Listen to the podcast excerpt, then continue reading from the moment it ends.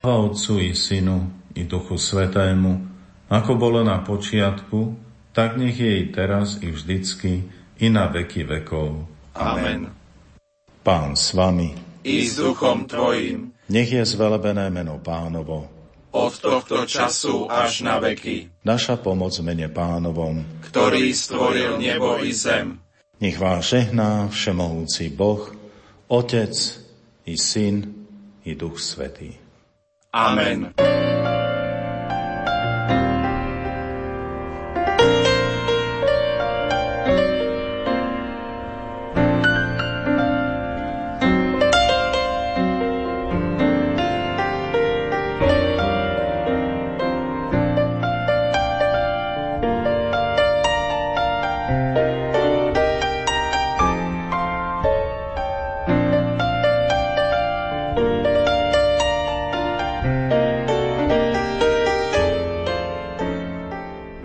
Literárnej kaviarni dnes predstavíme monografiu s názvom Neznáme príbehy 8 zabudnutých osobností 19. a 20. storočia. Monografiu vydala Spoločnosť pre výskum človeka v roku 2017. Kniha približuje životné osudy Mikuláša Dohnányho, Andreja Truchleho Sitnianského, Ľudovíta Vansu, Jozefa Gašparíka Leštinského, Karola Antona Medveckého, Jána Hlavaja, Karola Markoviča a Eduarda Hrnčižíka. Keďže ide o kolektívnu monografiu, predstavíme aj autorov a tými sú Ján Golian, Rastislav Molda, René Škandík a Roland Valko. Pozvanie do nášho štúdia prijali Jan Golian a Rastislav Molda.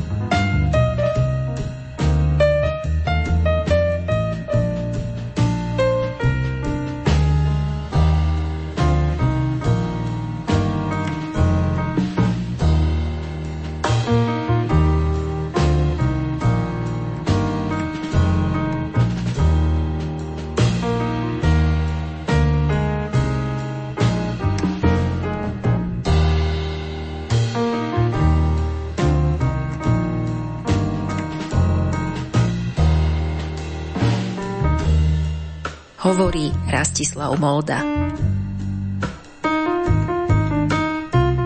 Každá jedna predstavovaná osobnosť v knihe je niečím výnimočná a myslím si, že každý jeden z osudov, ktoré v knihe predstavujeme, každý jeden človek sa dokázal presadiť. Či už ide hudobného skladateľa, podnikateľa v stavebníctve, vydavateľa jediného slovenského čisto beletristického časopisu alebo manažéra baťových závodov na Slovensku. Keďže ako štyria autory sa odborne venujeme iným výskumným témam, preto bol kľúč k výberu týchto osobností nasledovný. Každý z nás sme vytipovali v našej dovtedajšej práci osoby, ktoré mali istý zaujímavý životný príbeh. Ten sme sa snažili spracovať nielen odborne, ale aj čitateľsky atraktívne. Cieľom bolo tiež ukázať čitateľom, že aj osobnosti, o ktorých sa neučí na hodinách dejepisu či na hodinách literatúry, mali zaujímavý životný príbeh, ktorý dokáže ľudí inšpirovať aj v súčasnosti. Zámerne sme sa sústredili na osoby, ktoré nie sú všeobecne známe, preto sme aj knihu nazvali Neznáme príbehy. Ak sa venujeme histórii, treba sa vrátiť späť, treba sa veľa obzerať. Je ťažšie konfrontovať fakty, často nie je možnosť rozhovoru, neexistujú niektoré dokumenty, stavby, inštitúcie. V čase pôsobia aj rôzne spoločensko-politické zmeny, ktoré istú časť dejín od nás a zda ešte viac separujú. Ako sa obzeralo späť vám? Ako ste hľadali potrebné informácie? Hovorí Jan Golian. Keď chceme skúmať osobnosti z 19. do začiatku 20. storočia, kedy už svedectvo o ľuďoch, ktorých skúmame, nemáme priame, ideálne je nájsť e, súbor tzv. ego prameňov. Teda sú to pramene, ktoré, ktorých pôvodcom je práve tá osoba, ktorú, e, ktorú skúmame. A ideálne sú zápisky, denník, korešpondencia, rôzne, rôzne takéto dokumenty kde sú práve myšlienky a, a pozostatky akoby to, tej osobnosti a jej reagovanie na situácie, ktoré bezprostredne prežíval. A prirodzene e, prichádzame pri týchto egoprameňach aj na tenký ľad, lebo ten človek ukazuje v spomienkách alebo denníku v liste niekedy práve iba svoj pohľad a, a je preto dôležité e, verifikovať overovať práve zistenia, ktoré prídeme z takéhoto štúdia prámeňov. Mm, aj mne sa napríklad pri skúmaní v tejto knihe pri jednej osobnosti stalo, že vo svojom životopise, takom rukopisnom, uviedol, že mu bol ponúknutý biskupský stolec, biskupská pozícia a zo svojej skromnosti ho odmietol a, a vzdal sa ho z nejakého takého pokorného dôvodu. Pravdou bolo však to, že pozícia biskupa mu ani nebola ponúknutá, ideály biskupa, ktorý by mal spájať církev a aj v zložitých časoch štát versus církev a veriaci v ňom sa vlastne tak nesklbili. Mňa zaujali tie listy. Dá sa k takej korešpondencii dostať aj bežne? Alebo teda musím byť vedcom, historikom, nie sú vyhradené iba pre vedcov a historikov. Korešpondencie rôznych osobností sú zachované v rôznych rozmanitých archívoch. E, z takých najvýznamnejších je literárny archív v Slovenskej národnej knižnici v Martine alebo aj v menších archívoch, alebo niekedy sú aj v takých ešte súkromných rukách. Napríklad korešpondencia významnej osobnosti z celonárodného významu alebo hľadiska, tak jej korešpondencia alebo ostatky môžu byť ešte u dedičov. Takže nie je to nejaká prísne vytýčená societa, skupina ľudí, ktorí môžu študovať, ale asi keby ste chceli skúmať tie mm, listy, ak sa o nich bavíme, tak musíte mať aj dôvod, prečo ich skúmať. Aký je to pocit čítať cudzie listy? To som trošku zveličila, prehnala. Je to vzrušujúce? Určite je to zaujímavé a keď sa človek začíta a pochopí aj kontext, o čom píše, s kým píše, aké udalosti predchádzajú, čo sa dá očakávať, tak je to taká detektívka niekedy, ako ten dotyčný vnímal situáciu, ako ju vyhodnotil a, a niekedy ako sa aj vyvinula. Takže, takže je to, niekedy je to aj zrušujúci pocit.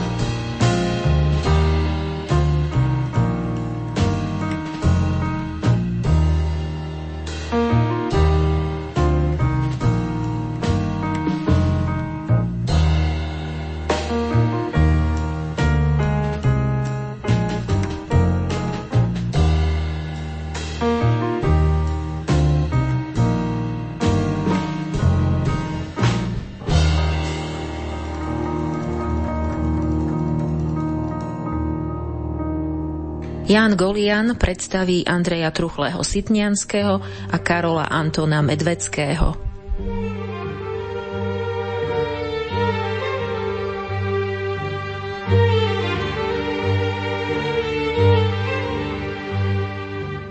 Jednou osobností, ktorú som ja spracoval v knihe, bol Andrej Truchlý Sitniansky. Bol to katolický kňaz, žijúci v 19. storočí, pre slovenské dejiny má význam v tom, že bol jeden z najvýznamnejších literátov, redaktorov a vydavateľov v tých pohnutých časoch konca 19. storočia, kedy silnil maďarizačný tlak, akýsi taký útok na slovenské inštitúcie, vzdelávacie, ale aj kultúrne a, a literárne. A práve Andrej Truchli Sitňanský v 70. rokoch viedol jediný beletristický časopis na území Slovenska vydávaný v Slovenčine. Kňazom v 19. storočí znamenalo byť človekom, v ktorom sa spájalo mnoho profesí. Jeho život nekončil len niekde na fare alebo v spovednici pri svojich veriacich. U Truchlého Sitňanského napríklad vidíme prepojenie nielen úspešného redaktora, ale aj napríklad úspešného manažera či bankára na dnešné časy.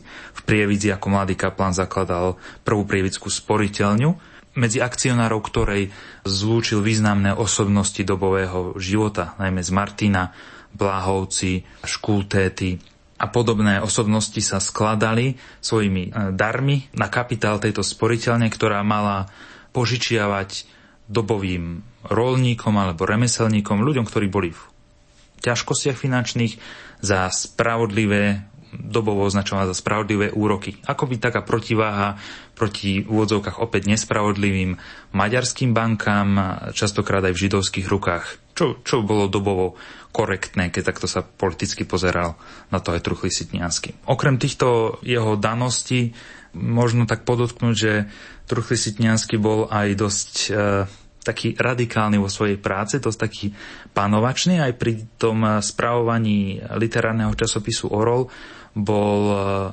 veľmi prísny na prispievateľov a zatváral dvere tohto jediného časopisu literárneho mladej generácii spisovateľov, ako bol Jozef Škultéty, Vajanský alebo Hviezdoslav. A tým sa vylúčil e, z toho spoločenstva literátov a spisovateľov na ďalšie obdobie, keďže týmto mladým holobriadkom nedal priestor, tak tí ho nakoniec vylúčili z tej spoločnosti spisovateľov, ktorej piliere oni založili na konci 19. storočia.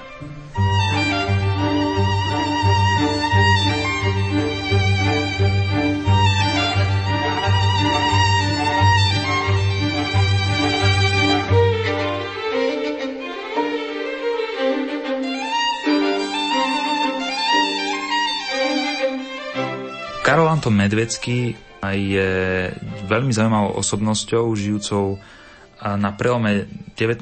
a 20. storočia. Ak sa o jeho takom duchovnom tútorovi, vodcovi alebo takom učiteľovi Andrejovi Kmeťovi, tiež významnom katolickom kňazovi, hovorilo, že bol posledný polyhistor, Karol Anton Medvecký bol podľa môjho názoru tiež takým akoby poposledným alebo nejakým e, ostatným e, polyhisterom, lebo sa v ňom zlúčilo mnoho profesí, ktoré robil naozaj veľmi dobre a dokázal ich pohnúť svojou aktivitou v mnohých krokoch dopredu. Musíme povedať na začiatku, že bol nemanželským synom a keďže zatúžil stať sa kňazom, katolickým kňazom, tak mal aj problém sa dostať, e, dostať vlastne do seminára alebo dostať sa k povolaniu. Jeho otec si v Karolových pubertálnych rokov sa úradne priznal, aj cirkevne priznal ku svojmu nemanželskému potomkovi. Mladý Karol sa stal františkánskym mníchom a nakoniec pri reforme e, Rehole prestúpil za diecezného kniaza do Banskej Bystrice. Poučal meno Anton, stredné meno Anton, ktorému zostalo ako reholné meno, alebo ktoré si vybral ako reholné meno Používal ho preto, lebo už istý Karol Medvecký existoval ako významný taký organizátor národného života a spisovateľ. Bol to brat Terezy Ivansovej. A Karol Anton Medvecký sa venoval etnografii, venoval sa histórii, bol veľmi aktívnym farárom na rôznych farnostiach. Bol to aj akoby vďaka tomu, lebo bol veľkým takým podporovateľom Slovákov a slovenského jazyka, čo bolo v nevôli dobovej uhorskej vlády aj uhorským štátom menovaných biskupov, teda Farkáš Radnaj, bansko biskup ho za 10 rokov preložil na 9 rôznych fár. Medvecký sa pripojil k elitám slovenskej politiky, bol vo vojnových rokoch Prvej svetovej vojne bol tajomníkom Slovenskej národnej rady, bol signatárom Martinskej deklarácie, teda patril do úzkej možno society, ak by sme to chceli nejako počtom povedať, medzi top 20 slovenských reprezentantov politického života. Teda bola to naozaj osobnosť, ktorá mala taký najvýznamnejší, najvyšší význam pre slovenskú politickú existenciu období už Československej republiky sa dostáva do Bojníc na miesto prepošta tamojšieho, kde akoby nielen zostal opäť za dverami svojej farnosti, ale svojimi krokmi vizionárskymi, reformačnými alebo takými reformátorskými obnovil a prestával Bojnice na moderné, pekné mestečko. Medvecký veľa cestoval, mal veľa kontaktov aj v zahraničí, bol v dobovej Jugoslávii, v zámori, vo Francúzsku, teda prinášal tie pohľady, prinášal tie skúsenosti aj svojich kolegov zo zahraničia práve do toho malomešťackého prostredia Bojnic, kde sa to práve mohlo zúročiť podporou aj z Bratislavy, kde mal stále čulé kontakty.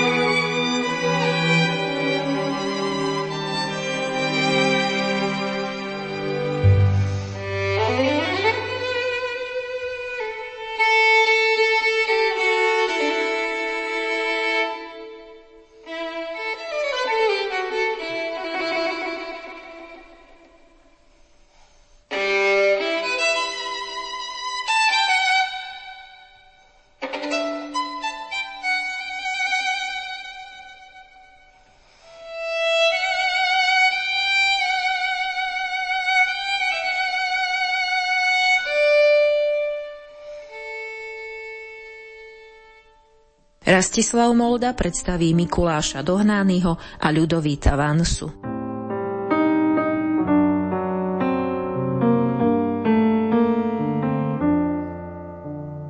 Mikuláš Dohnaď bol štúrovským básnikom. Už jeho súčasníci ho považovali za najtalentovanejšieho básnika spomedzi nich a podobne hodnotí aj súčasná slovenská literárna veda. Osud Mikuláša Dohnaního bol neraz strastiplný, potýkal sa s mnohými ťažkosťami. Pochádzal zo zemianského rodu Dohnániovcov, ktorí však už svoju zašú slávu stratili a jeho predkovia schudobnili. Preto aj Mikuláš často trpel biedou, hlavne počas štúdií. Po štúdiách v maďarskom Dery prišiel na Evangelické líceum do Bratislavy, kde sa stotožnil s ideámi štúrovcov. Už tu začal literárne tvoriť a v rukopisných časopisoch publikoval svoje prvé básnické diela.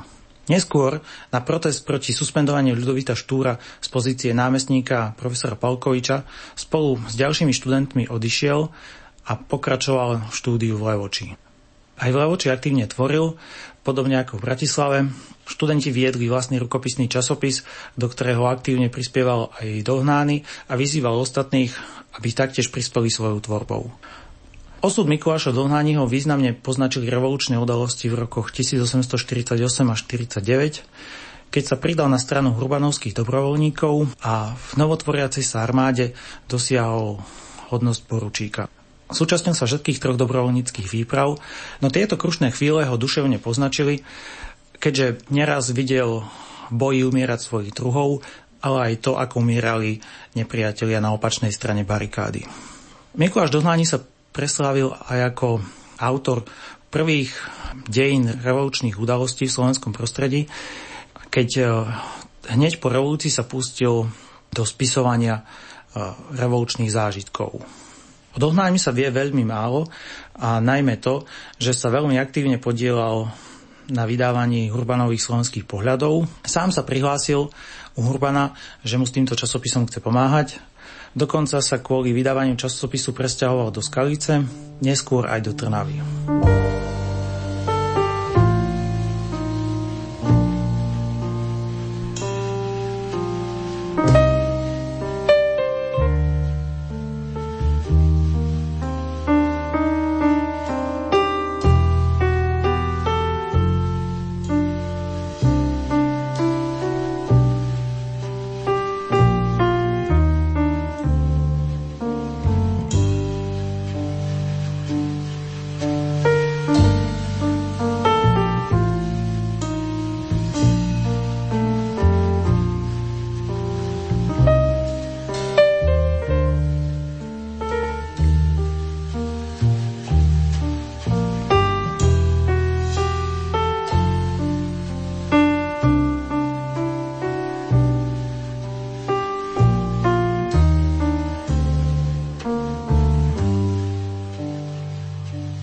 Hudobný skladateľ Ľudovít Vansa je v súčasnej spoločnosti takmer neznámy.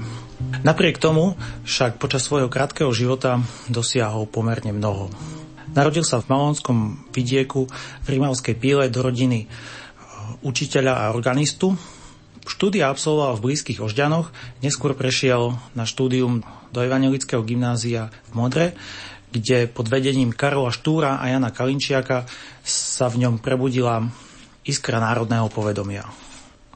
Podobne ako mnohí mladí, prevažne evangelickí študenti, aj Vansa nastúpil ako súkromný učiteľ do šľachtickej rodiny, do rodiny Sentnivániovcov v Liptovskom svetom Jáne.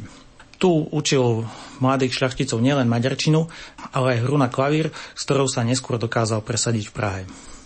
Ľudový Van sa veľmi túžil po štúdiu hudby, preto sa prihlásil na v tej dobe slávnu hudobnú školu Jozefa Prokša do Prahy, kde prichádza ako mladý 20-ročný študent. Po náročných príjmacích skúškach nastúpil na štúdium, na ktoré si musel sám zohnať financie. Práve v Prahe dával súkromné hodiny deťom bohatých mešťanov. Hudobnú školu Jozefa Prokša sa mu podarilo úspešne ukončiť a rozmýšľal, čo ďalej so svojím životom. Mal viacero ponúk, mohol pôsobiť ako učiteľ hudby v Nemecku, či v severnom Taliansku, no rozhodol sa ostať v Prahe, kde mu práve jeho učiteľ ponúkol miesto. Ako si čitatelia môžu knihe prečítať, jeho život bol nesmierne zaujímavým. Trochu tragicky vyznieva aj završenie jeho života, keď zomrel pomerne mladý, nedožil sa ani 40 rokov a umrel počas epidémie cholery v svojej rodnej obci Rimavskej Píle.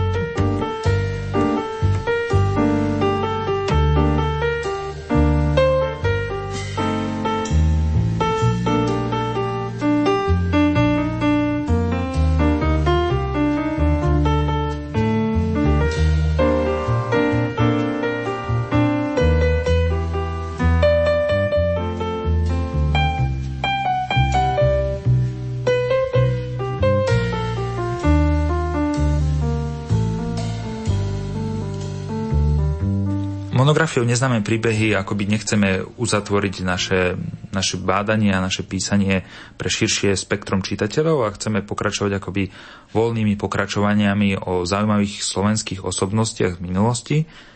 A momentálne už pracujeme na takom voľnom pokračovaní o kňazských osobnostiach. Snažili sme sa zachytiť to pestré spektrum slovenského života v minulosti aj do tejto knihy a preto sa v knihe nachádzajú katolickí kňazi, evangelickí farári, pravoslávni duchovní, aj grekokatolickí duchovní. Takou zaujímavosťou je aj príbeh o prvej evangelickej farárke, ktorá bola vlastne vysvetená na území Slovenska. Kniha sa bude volať Neobyčajný život farára. Už na nej pracujeme a veríme, že do konca roka by mohla uzrieť svetlo sveta. Spolu približíme 9 osobností týchto rôznych konfesí a toľko bude mať aj autorov a teda každý autor prinesie svoju osobnosť. Snažíme sa osloviť ľudí, ktorí sú erudovaní v problematike a ktorí sú ochotní písať takým popularistickým spôsobom a štýlom. Oslovili sme pracovníkov z akadémie vied, z rôznych univerzít a odborných a vedeckých pracovisk tak myslím si, že to bude kvalitná práca a teším sa na výsledok s nej.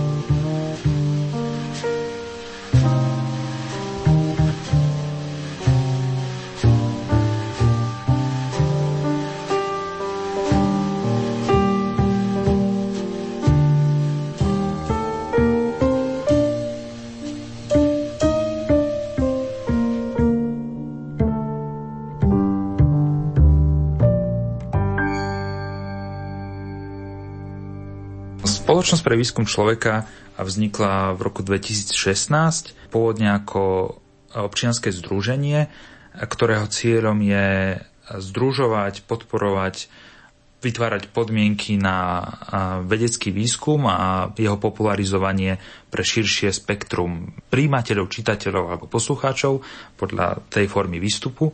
Sústredíme sa na výskum v humánnych vedách, teda Kniha je z histórie, takže preto, preto aj spoločnosť pre výskum človeka alebo aj Society for Human Studies, anglický názov, ktorý používame, je spojená aj s týmto projektom.